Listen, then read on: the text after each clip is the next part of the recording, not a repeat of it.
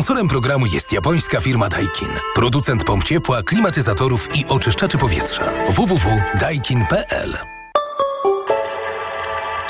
Nie polecamy aktywności na świeżym powietrzu w Rzeszowie. Stacje pomiarowe pokazują tam 43 mikrogramy pyłu zawieszonego PM10 na metr sześcienny.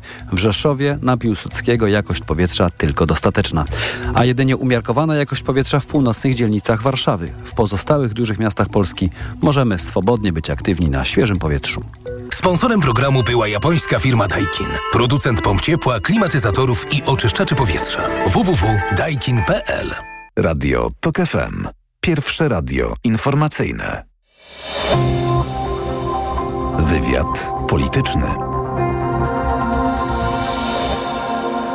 17.03, czas na wywiad polityczny TOK FM. Przed mikrofonem Tomasz Setta. Dzień dobry. Razem z nami pierwszy gość Jacek Karnowski, poseł Koalicji Obywatelskiej, wiceprzewodniczący Sejmowej Komisji Śledczej do spraw wyborów korespondencyjnych. Witam serdecznie.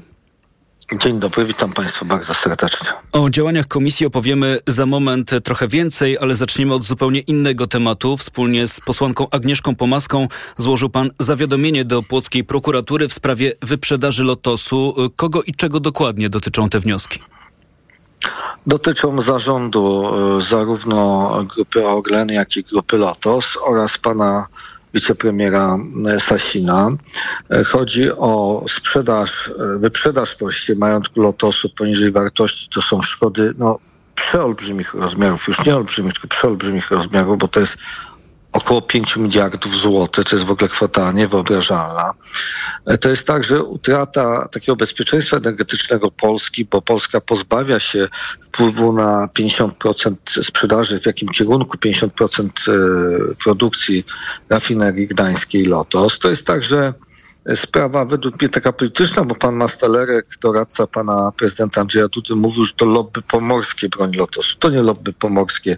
To Naczelna Izba Kontroli stwierdziła, że ta wyprzedaż była zła ze względów na strategiczny interes Polski, jak i zła była ze względu na e, po prostu no, bardzo niską cenę. Zaniżono właściwie, można powiedzieć, za kilka miesięcy Lotos wypracowuje taki zysk, za jaki wyprzedano jego majątek. Mhm. Czyli rozumiem, że te zawiadomienia, o których rozmawiamy, to jest takie proste przełożenie rozpatrzenie tych wniosków, z którymi mogliśmy się całkiem niedawno zapoznać po mm, raporcie przygotowanym w tej sprawie przez Najwyższą Izbę Kontroli. Państwo mm, zarzucają w tych zawiadomieniach złamanie konkretnych przepisów, chodzi o nadużycie mm, swojej pozycji czy o niedopełnienie obowiązków? No. To jest i niedopełnienie obowiązków i wyrządzenie szkód ogólnych, y, znaczy wielkich rozmiarów. To są e, takie paragrafy. Chciałbym też przypomnieć, że Grupa Orlen zajmowała się nie do końca tym, co trzeba, bo na przykład kupiła Polska Press, e, system gazet lokalnych z portalami internetowymi za też za olbrzymią kwotę, tylko po to, żeby wspierać politycznie e, Prawo i Sprawiedliwość, czy to w wyborach do tej pory e, parlamentarnych czy lokalnych. No, w, tej, w tych gazetach, tak jak w telewizji publicznej, nie pisano dobrze o nikim z opozycji. Była to zwykła szczujnia i taki e, możliwość pisania E, przez e, różnych e, działaczy PiSu, ich akolitów czy dziennikarzy, którzy popierali czy kandydatów na radnych Prawa i Sprawiedliwości, czy ich popleczników. No, stricte polityczna inwestycja za prawie 200 milionów złotych. A państwo składając te zawiadomienia do prokuratury mieli takie poczucie, że one rzeczywiście są potrzebne, czy to był bardziej polityczny gest? No pytam w kontekście tego, że doskonale wiemy, że płocka prokuratura już prowadzi jedno śledztwo czy postępowanie właśnie dotyczące fuzji o Orlenu i Lotosu? Panie redaktorze, my z panią posłanką Agnieszką Pomaską, z panem posłem Piotrem Adamowiczem, z samorządowcami z Gdańska, z Gdyni, z Sopotu, z, z województwa pomorskiego wielokrotnie informowaliśmy jeszcze przed sprzedażą, że e, to jest e, bardzo zła decyzja. To jest bardzo zła decyzja, bo Lotos także posiada nabrzeża do przeładunku ropy i benzyn. E, I to jest konsekwencja naszych działań. I będziemy konsekwentnie patrzyli na ręce i domagali się, jak ta sprawa wygląda. Zresztą też specjalny zespół pod kierownictwem pana Giertycha, Romana Giertycha. E, też w tej materii działamy, akurat z panią posłanką Agnieszką Pomaską w tym zespole też działamy. No bo powiedzmy sobie szczerze, tu by się przydała następna komisja śledcza, tak jak w sprawie NCBR-u. Wczoraj słuchałem kontrolerów NIK-u w sprawie NCBR-u, to się włos na głowie jeży. Każdy tam był właściwie zatrudniony, jak mówić kontrolerzy z polecenia partyjnego, jednego znanego funkcjonariusza partyjnego Adama Bielana. No i, i też powstawały spółki, które nie wiadomo po co powstawały. To jest po prostu rozgrabianie majątku narodowego i tutaj będziemy konsekwentni w ściganiu tych przestępstw. Panie pośle, tak się składa, że trochę pan wyprzedza pytania, które chciałem zadać, bo też no, chodziło mi po głowie to pytanie związane z tym, że skoro państwo z, składają zawiadomienia do prokuratury, to czy w takim razie wyklucza pan powołanie w tej sprawie mm, komisji śledczej? Panie redaktorze, ja nie wykluczam, bo jednak prokuratura działa za zamkniętymi drzwiami, a warto by było, że Polacy dowiedzieli się. Stąd też ten zespół e, pod przewodnictwem pana mecenasa Romana Giertycha, żeby Polacy dowiedzieli się, jak, e, jakie złodziejstwo panowało, jakie bezkrólowie, bezchołowie, a pamiętajmy jeszcze, że do, do, dotychczas, do kiedy pan e, minister Adam Bodnar nie przedsięwziął bardzo radykalnych kroków wobec prokuratury, ta prokuratura ewidentnie służyła tylko e, posłom Prawa i Sprawiedliwości, zamiatając wiele spraw pod dywan, a wszczynając śledztwa i zgadzając się na podsłuchy tylko tam, e, gdzie dotyczyło to przeciwników politycznych, czy to zewnętrznych, okazuje się, pana Ziobry, czy wewnętrznych. Wspomniany już przez pana poseł Roman Giertych, chociaż zdaje się, że sam Roman Giertych nie lubi, jak mówi się o nim, że jest posłem, tylko woli, żeby nazywać go mecenasem, ale to już zostawmy na boku. Ten zespół, w ramach którego pracuje, ma postulować w jakiś sposób odwrócenie czy cofnięcie tej transakcji. Myślę tutaj o wchłonięciu de facto tych części Lotosu i przejęciu ich przez Orlen. Pańskim zdaniem, co w tej sprawie powinno się wydarzyć? Czy pan może wręcz przeciwnie oddziela te decyzje od świata polityki już pozostawia to nowemu kierownictwu Orlenu? Nie oddzielamy tego od świata polityki, dlatego że my jako członkowie Koalicji Obywatelskiej w ogóle Koalicji 15 października uważamy, że powinna nastąpić jakaś demonopolizacja na rynku paliw w Polsce, a nie e, mieć e, jedną firmę, gdzie prezes partii e, ma pokusy, żeby regulować ceny paliw, czy także mamy tą samą sprawę w energetyce. Pamiętajmy, że Orlen także skupił PGS, skupił Energię, na przykład z panem posłem Januszem Lewandowskim, europosłem, czy właśnie z panią Agnieszką Maską, czy z Piotrem Adamowiczem, będziemy ewidentnie postulowali e, rozdzielenie energii, wyodrębnienie tej firmy energetycznej e, z koncernu e, Orlenowskiego. I tak samo trzeba się zastanowić nad PGE. Oczywiście trzeba przejrzeć wszystkie umowy, bo w momencie, kiedy są umowy z kontrahentem zagranicznym Saudi Aramco, czy z Molem, to ciekawe, i tu mamy wszystkich przyjaciół pana Putina, no to trzeba je dokładnie przejrzeć, ale ja uważam, że powinno się dążyć do demonopolizacji rynku w Polsce i to jest decyzja polityczna. Natomiast decyzją gospodarczą, no to e, zobaczymy, co będzie po audycie tych umów. No tak, tylko ja pytałem ściśle o rynek paliwowy, czyli o połączenie Orlenu z Lotosem, bo wydaje się, że no dużo prostsze może być to, o czym pan powiedział, czyli wydzielenie z e, grupy Orlen, czy to energii, czy to PGNiG, bo one działają, operują na jednak innych rynkach. W przypadku Orlenu i Lotosu,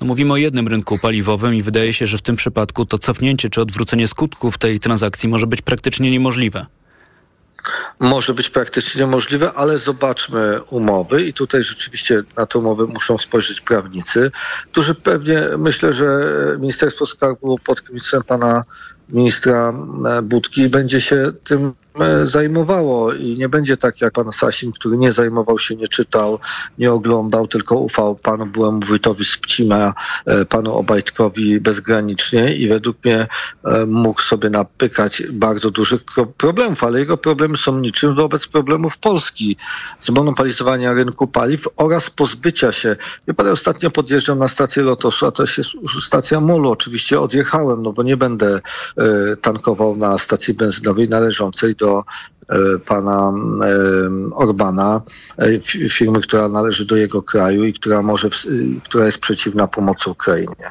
No, wydaje się zresztą, że to jest dodatkowy element, który może utrudniać cofnięcie tej transakcji. Mam na myśli to, że mm, brały w, udział w tej transakcji także zagraniczne podmioty. No dość powiedzieć, że mówimy o Saudi Aramco chociażby, czyli o państw światowym gigancie, jeśli chodzi o rynek naftowy, który jest pewnie uzbrojony w całą armię prawników, którzy mogliby próby cofnięcia cofnięcia tej transakcji zablokować. W sprawie Orlenu jest, panie pośle, jeszcze jeden wątek. Pisze o tym dziś w mediach społecznościowych europoseł Krzysztof Brejza. Cytuję. Potwierdzam, w trakcie kampanii wyborczej Orlen naruszył strategiczne rezerwy ropy bazowej z magazynów w górze pod Inowrocławiem. To jest pańskim zdaniem jakiś kolejny element, y, który mógłby być argumentem za tym, żeby właśnie powołać Sejmową Komisję Śledczą, która mogłaby mm, w takim świetle kamer bliżej przyjrzeć się tym sprawom? Wie pan, to tak jak kupno Polska Presę, która według moich wiadomości teraz, ale nie wiem, to jest niesprawdzona do końca wiadomość, jest na stratach finansowych, e, bo pewnie mm, będę też dochodził jako poseł e, i, pewnie inni posłowie, ile zarabiali tam dziennikarze, którzy wypisywali bzdury na temat opozycji. Też kupowano za pieniądze Orlenu, e, no tam chyba była kwota około prawie 200 milionów złotych za zakup tej firmy i ta firma miała służyć tylko temu, żeby sławić wielkość i sprawiedliwość, Prawa i Sprawiedliwości tak samo jak naruszenie rezerw strategicznych. Przypuszczam, że Krzysztof Brejza ma rację, bo wielu z dotychczasowych odkrywaniach afer PiSu miał rację. Mogło dojść do naruszenia rezerw strategicznych, no po to, żeby utrzymać niską cenę benzyny i oleju napędowego, a pamiętamy, że zaczęło go braknąć na stacjach orlenowskich.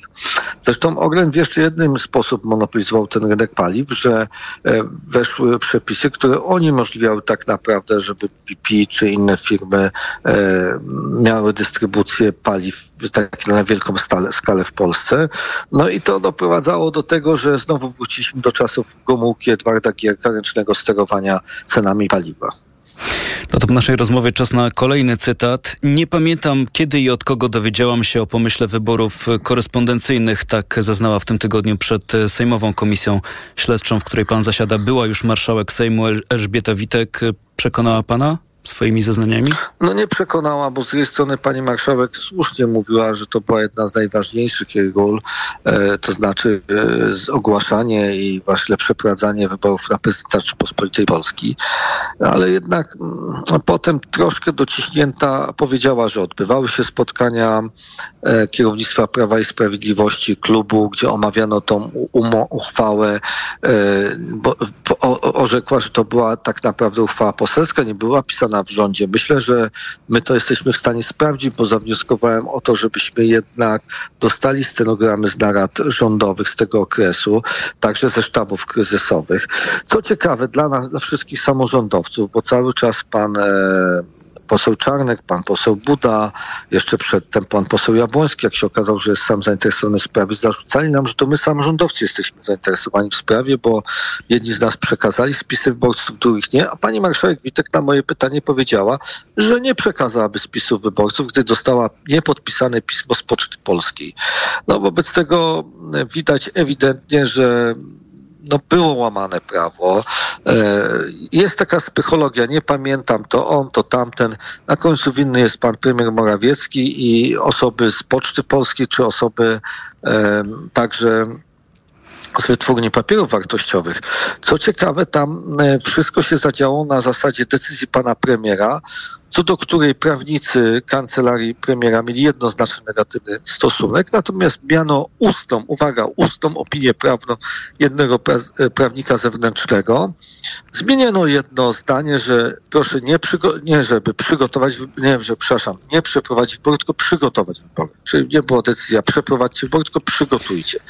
I na tej podstawie Poczta Polska i Wytwórnia Papierów Wartościowych wydały no, kilkadziesiąt milionów złotych. Panie pośle, tak sobie myślę, za państwem mam na myśli oczywiście komisję śledczą. Jest już e, seria przesłuchań polityków kluczowych, jeśli chodzi o obóz Prawa i Sprawiedliwości. Czy pan już po tych e, zakończonych przesłuchaniach ma rzeczywiście takie poczucie, że państwo zbliżają się do wyjaśnienia, mm, kto stoi za organizacją wyborów korespondencyjnych? Zwłaszcza biorąc pod uwagę to, że ci kluczowi świadkowie zasłaniają się bardzo często niepamięcią i nie wiedzą. Nie pamięcią się zasłaniałem, ale jak się przedstawia dokumenty, to sobie niektóre rzeczy bardzo dobrze przypominają. I muszę powiedzieć, tutaj były oczywiście takie bardzo ważne słowa e, biegłego pana sędziego, profesora Herbelińskiego, który powiedział, ten sposób przeprowadzenia e, procesu legislacyjnego w sprawie wyborów powinien być nauczany przy, dla studentów prawa jako przykład bardzo złej legislacji. No, I tutaj, ale jednak do końca trzeba wyjaśnić, kto dokładnie przygotował ten projekt. Według mnie mógł być on jednak przygotowany w sferach rządowych, a nie przez posłów, jak mówi pani marszałek Witek. Trzeba jednak ewidentnie dowiedzieć się, kto złamał dyscyplinę finansów publicznych, bo to, że wymyślił pan poseł Bielan, znowu to nazwisko się przebija, naciskał na to pan e, prezes Kaczyński, że odpowiedzialność ma pan e, premier e, Morawiecki, to praktycznie wiemy, ale warto dowiedzieć się dalej. Ja powiem szczerze. Musimy kończyć. Przez, przez 30 ponad lat byłem samorządowcem. Jak patrzę na moich następców, na prezydentkę Sopotu, Magdalenę Szczerzyńską-Jakim, na prezydentkę Gdańska, Aleksandrę Dulkiewicz, nigdy nie wyobrażam sobie takiego bałaganu administracyjnego, jaki panował w w, Urzędzie Rady Ministrów czy w Sejmie. Nigdy. To jest coś niebywałego. Jacek Karnowski, Koalicja Obywatelska, wiceszef Sejmowej Komisji Śledczej do spraw wyborów korespondencyjnych. Bardzo dziękuję za rozmowę. Dziękuję bardzo. Do widzenia. 17.17 17, informacje. Wywiad polityczny. Autopromocja. Fundacja Tok FM i Fundacja Batorego przedstawiają podcast Rozumieć Ukrainę. Wczytujemy się w badania socjologów, śledzimy procesy gospodarcze, geopolityczne i kulturowe. Źródeł szukamy w historii i staramy się choć trochę wyjrzeć w przyszłość. Zapraszają Agnieszka Lichnerowicz i Edwin Bendyk. Rozumieć Ukrainę. Premiery kolejnych odcinków w każdy wtorek. Posłuchaj na tokefm.pl ukośnik Ukraina lub w aplikacji mobilnej Tok FM. Autopromocja. Reklama. Biedronka najpopularniejszym sklepem spożywczym w Polsce. Według rankingu popularności sieci handlowych 2024 aplikacji Listonik Biedronka jest numerem jeden wśród sklepów spożywczych w 2023 roku. Jesteśmy dumni, że tego wyboru codziennie dokonują Polacy, świadomi i wybierający najlepsze ceny konsumenci w Europie. Tak, Biedronka najpopularniejszym sklepem spożywczym w 2023 roku. I to dobry powód, by iść do Biedronki. Ja jętruś, mało się tata dziwię. No ale Kiejzek do Skitimu zasedł tu. Gęba mi się rozwarła od tego, co uwidziałek. Dla tych, co kochają góry, Skitimu głoso zimowy zjazd cenowy. Narty, snowboardy, buty, łodzie z światowych marków po cenach najniższych na świecie. To do Skitimu zjeżdżaj ta, a potem po zimowych stokach pomykaj ta. Skitim. Zimowa satysfakcja. Przewodnik TOK FM. Na zdrowie. Słuchaj od poniedziałku do piątku po 14.30. Na audycję zaprasza sponsor. Producent Żywiec Zdrój Minerals Plus z magnezem. Zakupy robię w Lidlu, bo to się opłaca. Już od czwartku. Masło ekstra 83% minus, cena przed obniżką 5,99. Teraz z kuponem Lidl Plus aż 50% taniej. Tylko 2,95 za opakowanie przy zakupie trzech. Szczegóły promocji w aplikacji Lidl Plus. A pomidory truskawkowe opakowanie 500 gramów. Cena przed obniżką 14,99. Teraz aż 46% taniej. Tylko 7,99 za opakowanie 500 gramów. Dla takich oszczędności zakupy robię w Lidlu. Wyborcza ujawnia gigantyczne nagrody po aferze z respiratorami od handlarza bronią. Komu je wypłacono i jakie to były kwoty? O nowych faktach związanych z jedną z najgłośniejszych afer czasów pandemii czytaj dziś na wyborcza.pl. Reklama. Radio TOK FM. Pierwsze radio informacyjne. Informacje TOK FM. 17.20 Konrad Sabal. Premier Donald Tusk chce, żeby liderzy rozmawiali o sytuacji rolników podczas najbliższego unijnego szczytu. Odbędzie się on w drugiej części marca w Brukseli.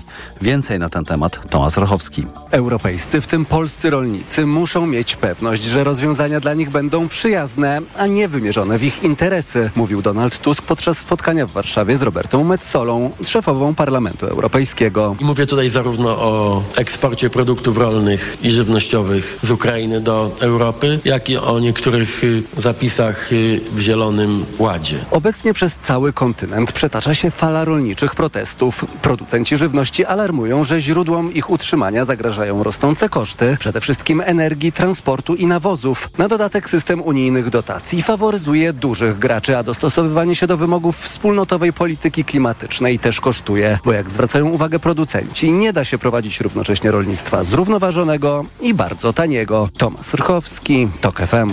Zostajemy jeszcze przy strajkach rolniczych. Rolnicy chcą zablokować centrum dystrybucyjne firmy Geronimo Martins w Stawigudzie koło Olsztyna. Protest ma pokazać nieopłacalność produkcji rolnej. Wójt Stawigudy przekazał jednak, że nie wyda zgody na zgromadzenie. Centrum dystrybucyjne, które chcą zablokować rolnicy, mieści się przy węźle na drodze S51 Olsztyn-Olsztynek. Prokuratura stawia zarzuty byłemu prezesowi banku PKO BP. Zarzuty dotyczą nadużyć przy odprawach i wypłacie ekwiwalentów pieniężnych za niewykorzystany urlop. Zbigniew J. miał otrzymać ekwiwalent w wysokości 756 tysięcy złotych. Podejrzany nie przyznał się do zarzucanych mu czynów i odmówił składania wyjaśnień. Prokurator zastosował wobec niego pół miliona złotych poręczenia majątkowego. To są informacje TOK FM. Wspólne Centrum Analiz, Szkoleń i Edukacji NATO Ukraina w Bydgoszczy umożliwi Ukrainie dzielenie się wnioskami wyciągniętymi z wojny z Rosją. Szef NATO Jens Stoltenberg poinformował, że ministrowie obrony krajów członkowskich sojuszu podjęli dziś decyzję o utworzeniu centrum. Wspólny ośrodek szkoleń ma być strukturą, w której siły ukraińskie będą mogły uczyć się i szkolić wraz ze swoimi sojuszniczymi odpowiednikami. Kolejne informacje o 17.40, za chwilę prognoza pogody. Pogoda. Wieczorem spore zachmurzenia w całym kraju. Teraz możliwe są słabe opady deszczu. Niewielki deszcz może utrzymać się w północnej części kraju, także w nocy. I tam też możliwe są duże zamglenia. Temperatura nocą 2 stopnie na wschodzie, 4 na południu kraju, 5 w centrum, 8 na Pomorzu Zachodnim. Radio TOK FM. Pierwsze radio informacyjne. Wywiad polityczny.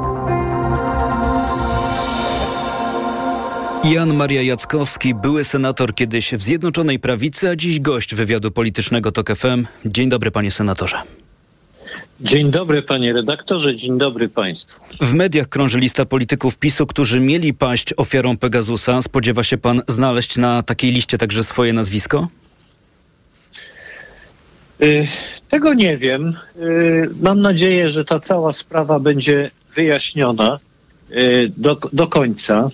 Y, mam też takie wrażenie, że chyba wszyscy baczni obserwatorzy sceny politycznej byliby zdziwieni, gdyby w ramach tej struktury władzy i takiego sposobu zarządzania tą formacją, jaką był y, obóz y, Zjednoczonej Prawicy, i przy tym układzie personalnym osób odpowiedzialnych za służby specjalne, gdyby nie było pokusy wykorzystywania tych środków operacyjnych do inwigilowania własnych szeregów i zbierania tak zwanych haków, które miały być elementem ułatwiającym zarządzanie taką strukturą polityczną. Czyli jak dobrze pana rozumiem, pan nie jest zaskoczony tym na razie wciąż medialnym faktem, że taka lista jest i są na niej politycy PiSu. Myślę, że to jest medialny fakt, że są tam konkretne nazwiska związane z, prawem, z Prawem i Sprawiedliwością, bo wiemy, że lista osób inwigilowanych za pomocą Pegasusa, taki dokument jest już w dyspozycji szefa rządu, bo o tym premier mówił ostatnio podczas Rady Gabinetowej.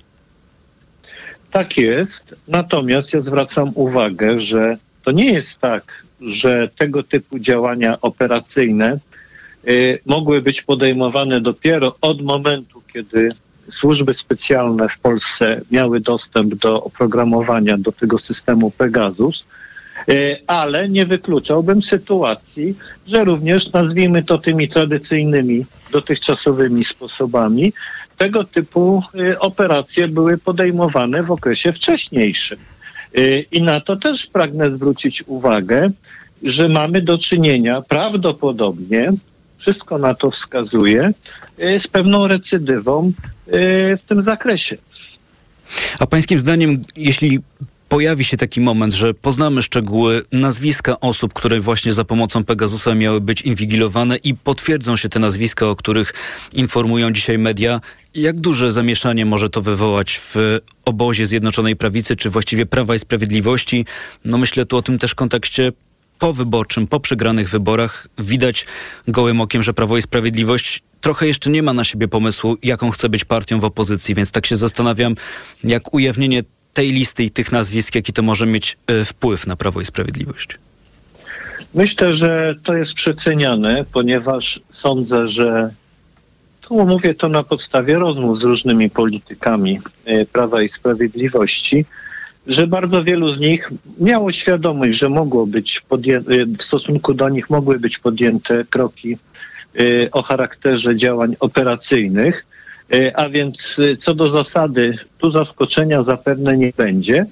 Natomiast to, co jest w tym systemie Pegasus szczególnie groźne, no to jest to, że, że tak powiem, ta inwigilacja może być prowadzona w sytuacji, gdy komórka nie jest włączona, tak? Na przykład leży w domu, a więc może być świadkiem czy różnego rodzaju zdarzeń związanych z życiem prywatnym polityka. I to może wywołać burzę, ponieważ w ten sposób służby uzyskiwały informacje na temat szczegółów życia prywatnego, życia osobistego, czy takich kwestii, które chciał da, dany polityk zostawić po prostu, miał wrażenie, że tylko on w jakichś wydarzeniach uczestniczy. Ja pomijam sferę polityki czy życia politycznego. Ja mówię tutaj o obszarze takiego życia y, prywatnego.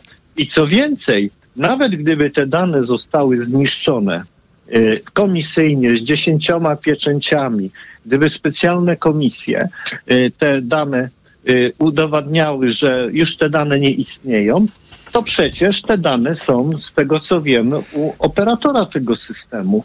E, a co zrobił z tym, a serwery te znajdują się poza granicami Rzeczypospolitej Polskiej. A, a w jaki użytek z tego może zrobić operator, czy osoba, która ma dostęp do takich informacji, czy, czy instytucja, która ma tak, dostęp do takich informacji, to jest zupełnie osobny temat, i to się już ociera o kwestię bezpieczeństwa narodowego. No tak, panie senatorze, pan y, zwrócił uwagę na to, że być może mm, jest y, przeceniany ten wpływ y, Myślę tu o tej sprawie, że mm, także za pomocą Pegasusa mogli być inwigilowani politycy Prawa i Sprawiedliwości, bo jakieś podejrzenia w tę stronę już y, były kierowane, więc to nie będzie tak duże zaskoczenie. Z drugiej strony, no poszerza nam się lista osób, które mogły być na celowniku służb w czasach Prawa i Sprawiedliwości. Dzisiaj do tej listy dopisujemy nazwisko Daniela Obajtka. Zgodnie z ustaleniami Onetu były prezes Orlenu miał być przez kilka miesięcy inwigilowany przez Agencję Bezpieczeństwa Wewnętrznego w związku z planami budowy małych reaktorów atomowych SMR. Czy w dalszym ciągu pan podtrzymuje, że ten e, fakt, jeśli się potwierdzi, jest e, przez nas dziennikarzy i innych polityków, w sensie i czy polityków na przykład e, partii rządzącej, że on jest przeceniany? Ja nie powiedziałem, że to jest przeceniane. Ja tylko zwróciłem uwagę na to, że doświadczeni politycy mogą mieć zawsze świadomość, że w stosunku do nich są podejmowane działania o charakterze operacyjnym. I to nawet y, jeżeli dziennikarze się spotykają z politykami, no to często jest tak, zostawmy telefony, nie wiem, w przedpokoju y, albo tego typu sytuacje, no to najlepszy dowód jest na to, że istnieje jakaś świadomość, że tego typu działania mogą być podejmowane. Pytanie jest, czy te działania były legalne, czy były legalne podstawy do wszczęcia tego typu y, y, działań, czy nie. Jak rozumiem w przypadku pana y, y Daniela Obajtka, y, służby y, na podstawie tych działań operacyjnych sformułowały swoje wnioski, o których była mowa ostatnio w przestrzeni publicznej, gdzie przestrzegały władze konstytucyjne Rzeczypospolitej Polskiej, że w sposób niewłaściwy są zabezpieczone interesy Skarbu Państwa y, w tym projekcie. To znaczy służby w tym dokumencie, jak rozumiem, nie kwestionowały zasadności zastosowania tej technologii pozyskiwania energii, tylko zwracały uwagę na to, że y, interesy Skarbu Państwa nie są w sposób właściwy zabezpieczone. Możemy się domyśleć, że tutaj po prostu y, jakiś obszar y, y wiedzy pozyskanej w tej sprawie dawał asumpt służbom do wyciągnięcia takich wniosków.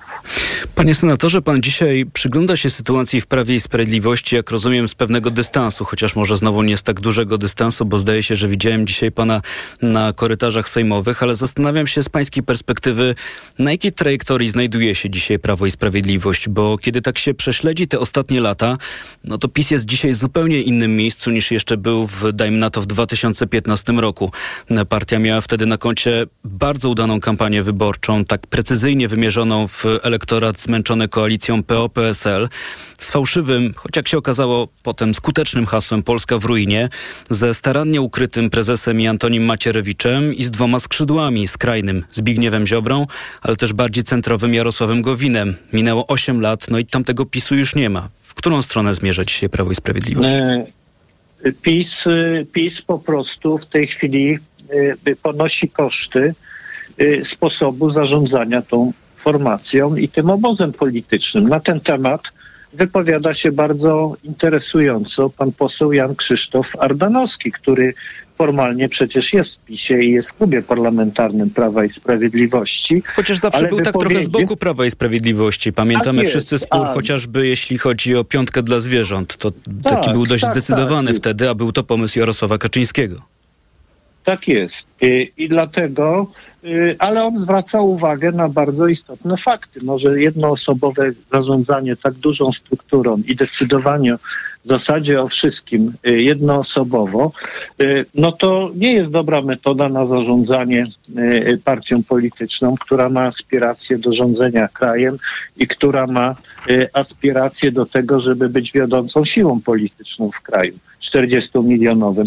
No i szereg innych wypowiedziach pana Jana Krzysztofa Ardanowskiego, jest to y, bardzo wyraźnie artykułowane. I to jest problem w tej chwili y, PiSu, że y, stworzono strukturę władzy, która opierała się, no, jak wieść gminna niesie z jednej strony na bogatym archiwum, to mówiliśmy w pierwszej części naszej rozmowy, i na tak zwanych hakach. Częstokroć w tym kontekście było pokazywane, w mediach przynajmniej, to słynne archiwum, te teczki, których jakoby miałaby być wiedza na temat różnych osób skrzętnie gromadzona przez dziesiątki lat y, w celu no, ułatwienia zarządzania i, i wpływania na ludzi, a z drugiej strony yy, z drugiej strony yy, yy, sposób podejmowania decyzji, który nie opierał się do końca na zasadach tak, że premier był faktycznym szefem rządu, tylko w zasadzie był y, no, wyznaczony przez y, y, Jarosława Kaczyńskiego do pełnienia tej funkcji, a decyzję podejmował Jarosław Kaczyński. Przynajmniej tak to wyglądało w wielu kwestiach o zasadniczym znaczeniu. I, i ten system władzy skrojony pod jedną osobę, no w tej chwili Y, gdy zaczynają się ujawniać coraz więcej faktów, i to w zakresie programu Pegasus, i w zakresie funkcjonowania spółek, i w zakresie, no w zasadzie, yy, skali nepotyzmu, kolesiostwa, niekompetencji, yy, sposobów finansowania życia politycznego przez prezesów dużych spółek. Panie I senatorze.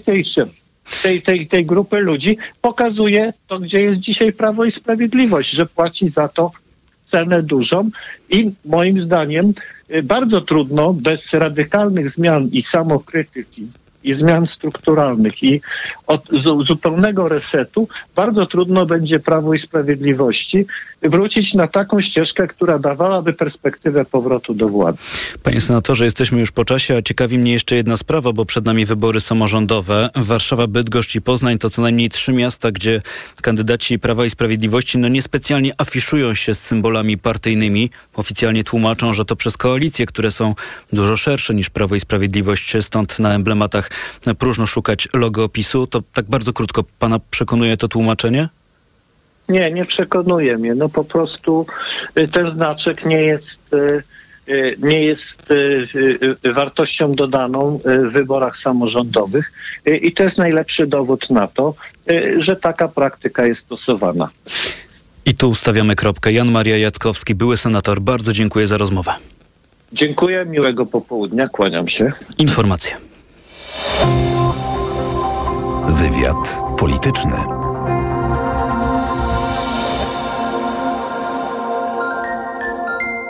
My wiemy, o co zapytać. Podoba się to panu? Dobry pomysł? To jest y, pomysł na zmianę języka, logiki, polityki. Będzie... Ma pan wizję? Czy to będzie poparcie moralne i polityczne tylko? A audyt już jest? Sprawdź, czy oni wiedzą, co odpowiedzieć. Poranek Radia TOK FM. Od siódmej do dziewiątej. Jacek Żakowski, serdecznie zapraszam.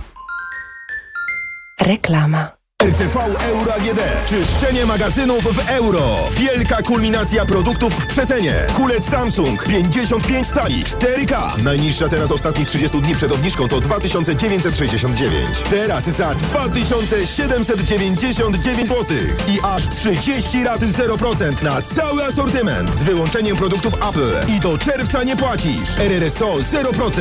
Promocja latalna jeszcze tylko dzisiaj. Szczegóły i regulamin w sklepach i na euro.com.pl przed Państwem wyczekiwane egzemplarze dzisiejszej wyprzedaży. Suwy Forda, Puma i Kuga. O, już sprzedane? Fordy Puma i Kuga w mocnej limitowanej wyprzedaży rocznika z korzyścią finansową do 39 tysięcy złotych. Takie okazje nie lubią czekać. Zapraszamy do dealerów Forda i na Ford.pl. Biedronka, najpopularniejszym sklepem spożywczym w Polsce. Według rankingu popularności sieci handlowych 2024 aplikacji Listonik, Biedronka jest numerem jeden wśród sklepów spożywczych w 2023 roku. Jesteśmy dumni, że tego wyboru codziennie dokonują Polacy, świadomi i wybierający najlepsze ceny konsumenci w Europie. Tak, Biedronka najpopularniejszym sklepem spożywczym w 2023 roku. I to dobry powód, by iść do Biedronki. Barbara, mhm. widziałaś nowe mega okazje w Media Expert? Widziałam, Marian, i są te produkty, na które polujemy. No to dajesz, Barbara, dajesz. Mhm. Mega okazje w Media Expert. Na przykład energooszczędna pralka Bosch, funkcje parowe, najniższa cena z ostatnich 30 dni przed obniżką 2199 zł 99 groszy. Teraz za jedyne 1799 z kodem rabatowym taniej o 400 zł. Co można kupić za 40 groszy? Dwie kostki czekolady, pół jajka albo dzienną porcję witamin i minerałów, bo tylko tyle kosztuje jedna tabletka ActiVitaminer Senior D3. Suplementy diety ActiVitaminer Senior D3 to witaminy i minerały wzbogacone aż o 2000 jednostek witaminy D3, tak potrzebnej jesienią i zimą. Activitaminer Senior D3 znajdziesz w swojej aptece w bardzo dobrej cenie. Witamina D pomaga w prawidłowym funkcjonowaniu układu odpornościowego. Aflofarm. Więcej na vitaminer.pl. O, Essentiale Max. Jakieś noworoczne postanowienie? Tak. Postanowiłem regenerować swoją wątrobę z Essentiale Max. To najwyższa dawka fosfolipidów, aż 600 mg w jednej kapsułce. I to lek, nie suplement. Brawo. To będzie na maksa spełnione postanowienie. Lek Essentiale Max. Najwyższa dawka fosfolipidów w jednej kapsułce. Działa dla szybszej regeneracji wątroby. Essentiale Max. Kapsułki twarde 600 mg fosfolipidów z nasion sojowych. Wskazania. Roślinny lek stosowany w chorobach wątroby. Zmniejsza dolegliwości jak brak apetytu, uczucie ucisku w prawym nadbrzuszu spowodowane uszkodzeniem wątroby w wyniku nieprawidłowej diety, działanie substancji toksycznych lub zapalenia wątroby. Opella Healthcare Poland Grupa Sanofi. To jest lek. Dla bezpieczeństwa stosuj go zgodnie z ulotką dołączoną do opakowania. Nie przekraczaj maksymalnej dawki leku. W przypadku wątpliwości skonsultuj się z lekarzem lub farmaceutą. Kiedy mój Tadzio zaczyna chorować, nie czekam aż infekcja się rozwinie. Od razu sięgam po odpowiedni lek. Wybieram Lipomal. Syrop z wyciągiem z lipy przeznaczony do stosowania w pierwszej fazie infekcji. Lipomal to sprawdzone rozwiązanie, które wspomaga w stanach gorączkowych, przeziębieniu i kaszlu. Syrop 97 mg na 5 ml. Wyciąg suchy z lipy na potnie w stanach gorączkowych. Aflofarm. To jest lek. Dla bezpieczeństwa stosuj go zgodnie z ulotką dołączoną do opakowania. Nie przekraczaj maksymalnej dawki leku. W przypadku wątpliwości skonsultuj się z lekarzem lub farmaceutą. Przyjmuję dwa razy w weekend, w sobotę i niedzielę od 16 w Radiu TOK FM. O. Na wizytę u doktora zaprasza Ewa Podolska. I zdrowia życzę. Sponsorem programu jest suplement diety Vivomix. Probiotyk o dużej sile działania. Reklama. Radio TOK FM. Pierwsze radio informacyjne. Informacje TOK FM.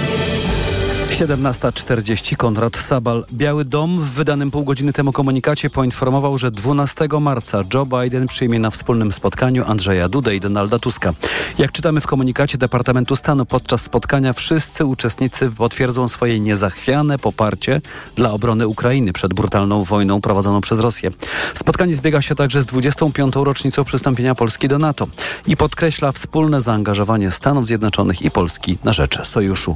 Zgodnie z informacją opublikowaną przez Biały Dom, Biden, Duda i Tusk wspólnie będą koordynować działania przed nadchodzącym szczytem NATO w Waszyngtonie. Wiceminister rolnictwa Michał Kołodziejczak zapowiedział publikację tzw. Tak listy zbożowej na jutro.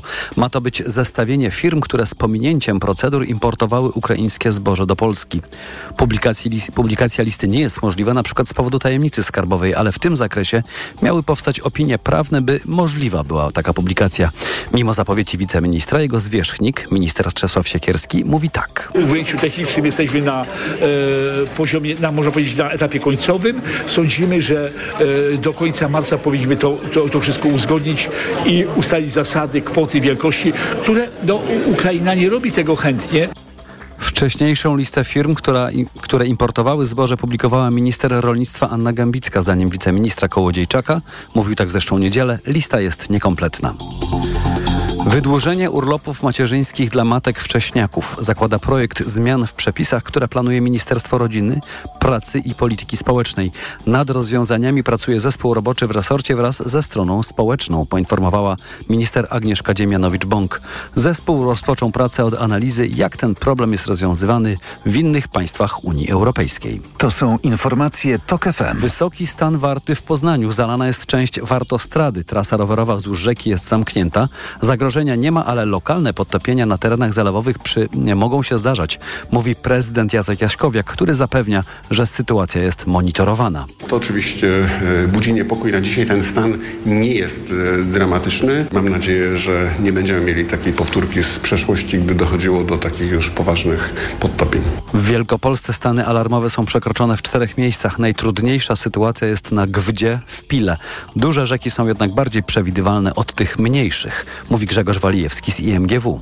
Na głównych rzekach w województwie wielkopolskim obserwujemy spływ wód opadowo-roztopowych, ale na mniejszych rzekach e, po opadach już widzimy wezbranie w Poznaniu stan wody będzie się podnosić jeszcze przez kilka dni. Stan ostrzegawczy może zostać przekroczony już w sobotę. Za chwilę prognoza pogody. Pogoda. Do wieczora zachmurzenie w całym kraju, przejaśnienia tylko na południowym wschodzie, możliwe słabe opady deszczu. W nocy zdecydowanie mniej chmur. Na północy kraju możliwe duże zamglenia. Temperatura w nocy 2 stopnie na wschodzie, 4 na południu, 5 w centrum, 8 na Pomorzu Zachodnim. Radio TOK FM. Pierwsze radio informacyjne. Wywiad polityczny. Razem z nami kolejny gość, Andrzej Bobiński, dyrektor zarządzający Polityki Insight. Witam serdecznie. Dzień dobry.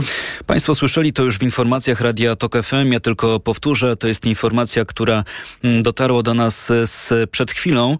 Prezydent USA Joe Biden przyjmie 12 marca na wspólnym spotkaniu prezydenta Andrzeja Dudę i premiera Donalda Tuska.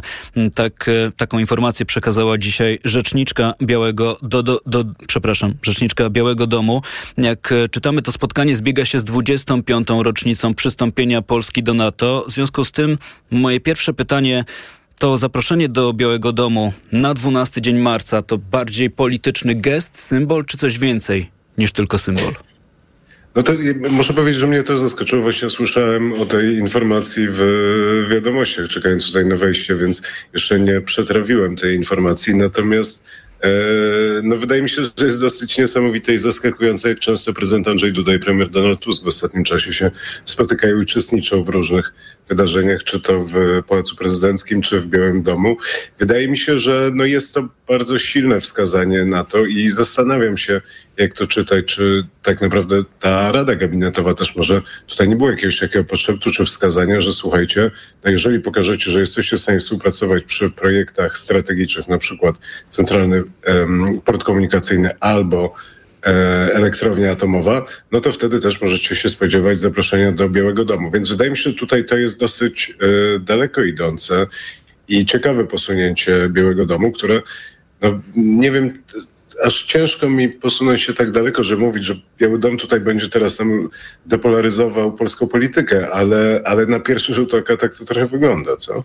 Trochę pana wzięliśmy z zaskoczenia, ale dość powiedzieć, no trochę my też jesteśmy tutaj z zaskoczenia wzięci, jeśli chodzi o ten komunikat, który... No pytanie, kto jeszcze jest wzięty z zaskoczenia, prawda? Myślę, że Jarosław Kaczyński jest, jest w ciężkim szoku w tym momencie. Myślę, że parę innych osób w polskiej polityce i w polskich mediach. Tego nie sprawdzimy. To, co próbowaliśmy sprawdzić, to to, czy ta lista nie jest przypadkiem nieco trochę dłuższa, jeśli chodzi o przywódców zaproszonych do Waszyngtonu właśnie na mhm. ten dzień. No ale okazuje się, że w tym komunikacie pada tylko nazwisko, czy właściwie nazwiska Andrzeja Dudy i premiera Donalda Tuska. No trochę jesteśmy tym tematem zaskoczeni, ale skoro już go rozpoczęliśmy, to zmierzmy się jeszcze z tym, no bo przecież mhm. kiedy obserwujemy z bliska polską politykę, to wiemy wszyscy, że trwa trochę ożywiona mm, dyskusja o tym, co dzieje się za oceanem, co będzie się działo jesienią. Trochę staramy się przewidzieć, e, co będzie się działo w związku z wyborami prezydenckimi, kto ma szansę na nominację republikanów i kto ma szansę na to, by być kolejnym lokatorem Białego Domu. Pytanie, w jakim sensie ta wizyta może się wpisywać właśnie w tę trwającą dyskusję i takie dość zdecydowane stanowisko premiera Donalda Tuska, jeśli chodzi o obserwowaną postawę republikanów w związku z udzieleniem pomocy finansowej Ukrainie. No właśnie zastanawiam się, prawda, jak to, jak to się wpisuje w, w amerykańską politykę. Pierwsza, pierwsza myśl, która przychodzi do głowy, to że jednak ciężko sobie wyobrażać, że Polska jest e, istotnym krajem dla wewnętrznej polityki amerykańskiej. Ja jednak żyję w takim przekonaniu, że polityka amerykańska rządzi się swoimi prawami i że tematy międzynarodowe bardzo mało odgrywają rolę w wewnętrznej polityce amerykańskiej. Ewentualnie jakiś stosunek do Chin, no może jakiś, nie wiem, wizyta Obamy w Berlinie, no ale że Polska jest jednak z perspektywy Ameryki i amerykańskiego wyborcy krajem preferyjnym, który stał się dużo ważniejszy ze względu na wojnę, która się toczy, ale y, no nigdy to nie jest tak, że, że my byliśmy w jakimś takim oku zainteresowania amerykańskich mediów czy amerykańskich wyborców. no ale tutaj wejdę w słowo na moment. Czy ta mhm. perspektywa się przypadkiem nie zmieniła po wybuchu wojny w Ukrainie, zwłaszcza biorąc pod uwagę to, że Joe Biden w takim dość centralnym miejscu swojej polityki umieścił właśnie wszystko to, co dzieje się z zaangażowaniem Amerykanów w, w pomoc Ukrainie? No, no, właśnie tak. Właśnie zacząłem się zastanawiać, czy może, czy może tam, ten, ten mój pierwszy taki, ta moja pierwsza reakcja i takie instynktowne pomyślenie sobie, że jednak bez przesady, że, że my nie jesteśmy tutaj jakimś najważniejszym krajem dla Amerykanów. Może, może jednak to się zmieniło i, i tutaj może ma to jakiś kontekst wewnętrzny amerykański. Tutaj spekuluję, ale też zacząłem się zastanawiać, czy ten tweet Donalda Tuska no właśnie z jednej strony został przeczytany przez Joe Bidena i jego otoczenie, a no nie posunę się tak daleko, że powiedzieć, że został zainspirowany.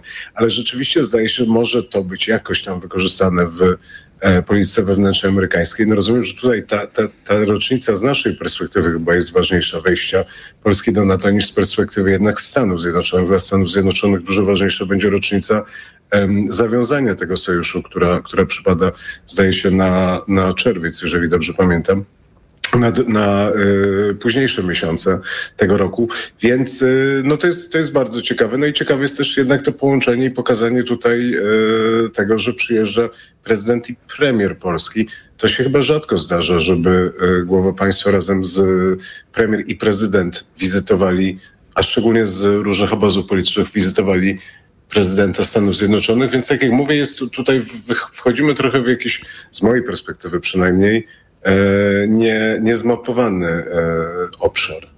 To prawda, tego w polskiej polityce chyba jeszcze nie przerabialiśmy tak, jak próbuję sięgnąć teraz pamięcią i znaleźć podobne zaproszenie.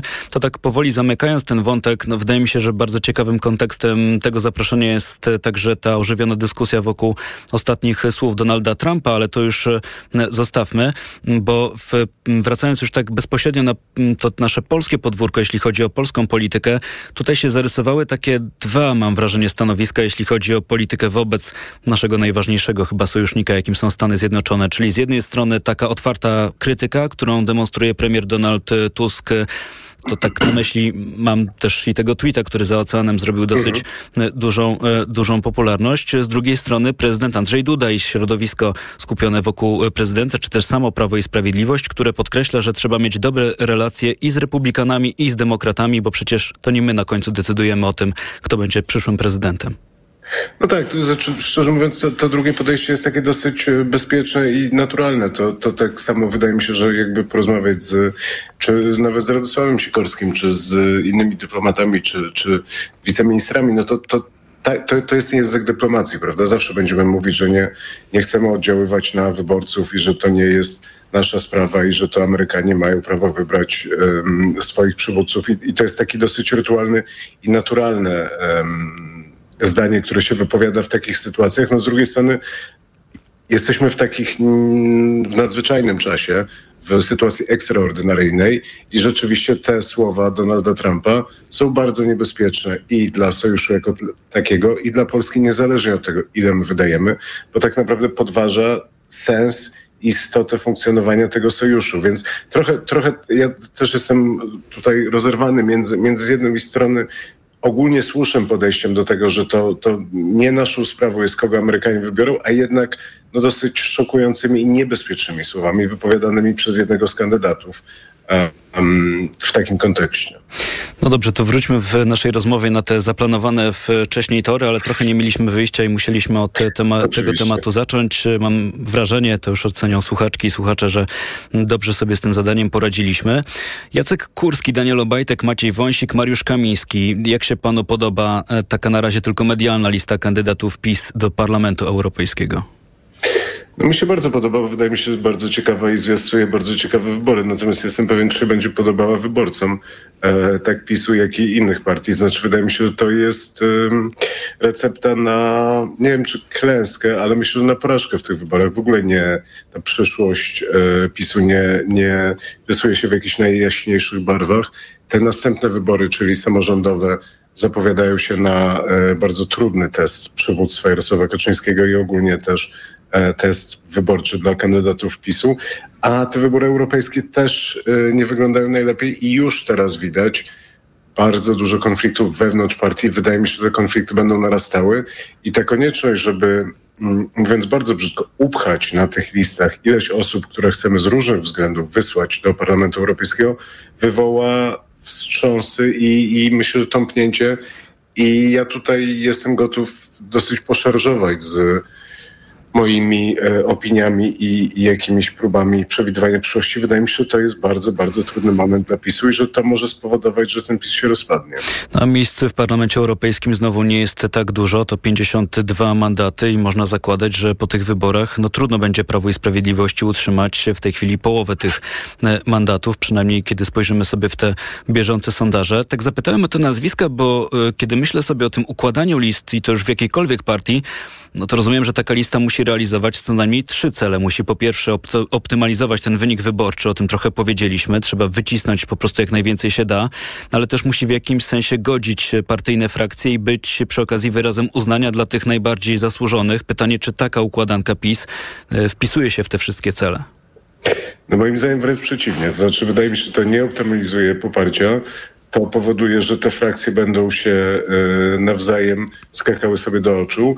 I nie wydaje mi się, żeby to koniecznie były najbardziej zasłużone postacie, szczególnie, że ostatnio słyszeliśmy i, i my to też potwierdzaliśmy, pierwszy to napisał Patryk Michalski z Wirtualnej Polski o tym, że mm, profesor Legutko, który jest jakimś takim właśnie w tym imaginarium pisowskim takim bardzo zasłużonym i e, nobliwym europarlamentarzystą, został poproszony o ustąpienie ze stanowiska przewodniczącego frakcji e, pisowskiej w Parlamencie Europejskim i o przekazanie swojej funkcji Dominikowi Tarczyńskiemu, co zostało uznane za ujmę i spowodowało podobno niemałą awanturę na Nowogrodzkiej. Więc już tu widzimy, że te pierwsze ruchy, a jeszcze no, układanie list tak naprawdę się nie zaczęło, już spowodowało, że frakcja profesorska jest obrażona, więc to był ten trzeci cel, o którym pan mówił. No więc ja muszę powiedzieć, że mnie to dosyć szokuje. Wydaje mi się, że te plotki i te przesłuchy, które my teraz mamy, no nie jestem pewien, czy, czy Jarosław Kaczyński rzeczywiście dojedzie z tymi planami, czy nie zostanie zmuszony jednak, żeby skonstruować jakieś, mm, nie wiem, bardziej sensowne, jakieś takie bardziej politycznie mądre listy na te wybory europejskie, bo, bo na tym etapie taka, taki właśnie wór osób, z którymi nie wiadomo co zrobić i z różnych względów wrzucamy je do Brukseli, od Kurskiego przez Wąsika po Obajtka, wydaje mi się, że to no, bardzo ciężko będzie utrzymać te plany do, do czerwca. Parlament Europejski to jest jedna arka Noego dla Prawa i Sprawiedliwości, czyli próba jakiegoś odnalezienia, odnalezienia się po tych przegranych wyborach parlamentarnych. Drugim takim miejscem, gdzie znajdują pocieszenie jest Narodowy Bank Polski. O tym informuje i tygodnik Polityka. Swoją własną listę tych nowo zatrudnionych osób w Narodowym Banku Polskim ujawniła też niedawno e, Gazeta Wyborcza.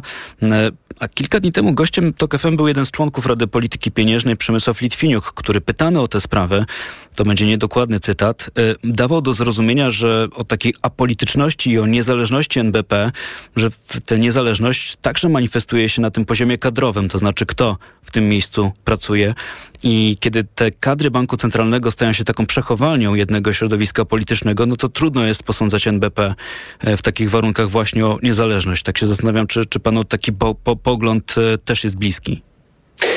Z jednej strony tak, z drugiej strony chciałbym jednak tutaj wypowiedzieć parę e, dobrych i ciepłych słów o, o urzędnikach, którzy pracują w tym NBP, którzy nie są nominatami e, partyjnymi, bo, bo, rozumiem, że dzisiaj jedną z tych informacji było informacja o tym, że makijażystka Jarosława Kaczyńskiego została zatrudniona w NBP. No tam też są naprawdę poważni ludzie, którzy zajmują się polityką pieniężną, są ekonomistami, mają tytuły naukowe, więc nie, wydaje mi się, że unikałbym z różnych względów zlepiania wszystkich pracowników NBP w jedno, w Narodowego Banku Polskiego, w, w taką jedną zbitkę, gdzie, gdzie są wszystko nominaci partyjni ludzie z rozdania Adama Glapińskiego, a z drugiej strony no, to sam, sam pan redaktor zauważył, że rzeczywiście jest to taka arka, tych arek dla um, PiSu i ludzi PiSu, którzy no, ostatnich latach bardzo wielu z nich pracowało na państwowych posadach i prawdopodobnie dosyć ciężko było im znaleźć podobne zatrudnienie w firmach prywatnych, a tych arek nie ma tak bardzo wiele, no bo na przykład no nie najlepsze są stosunki z Pałacem Prezydenckim. W mediach publicznych też doszło do zmiany, no więc tak naprawdę ten NBP jawi się jako jedno z takich ostatnich miejsc, gdzie można załatwić komuś pracę, a trochę tak funkcjonowała tak trochę funkcjonowało Prawo i Sprawiedliwość, to pewnie nadal trochę funkcjonuje, to znaczy jest to partia klientelistyczna, co też znamy z innych krajów i z innych partii, to, to nie jest jakby, to nie jeden PiS wpadł na to, że e, członków Musimy partii kończyć. czy członków partii e, trzeba im znaleźć jakieś, jakieś miejsce w spółkach państwowych czy w instytucjach państwowych. Andrzej Bobiński, dyrektor zarządzający Polityki Insight był Państwa gościem. Pięknie dziękuję za rozmowę. Dziękuję bardzo. Program wydawał Tomasz Krzymiński, realizował Adam Szura i za chwilę TOK 360, na który zaprasza Adam Ozga. Tomasz Setta. Spokojnego wieczoru Państwu życzę i do usłyszenia. Wywiad polityczny. Reklama. Jako dietetyk na wątrobę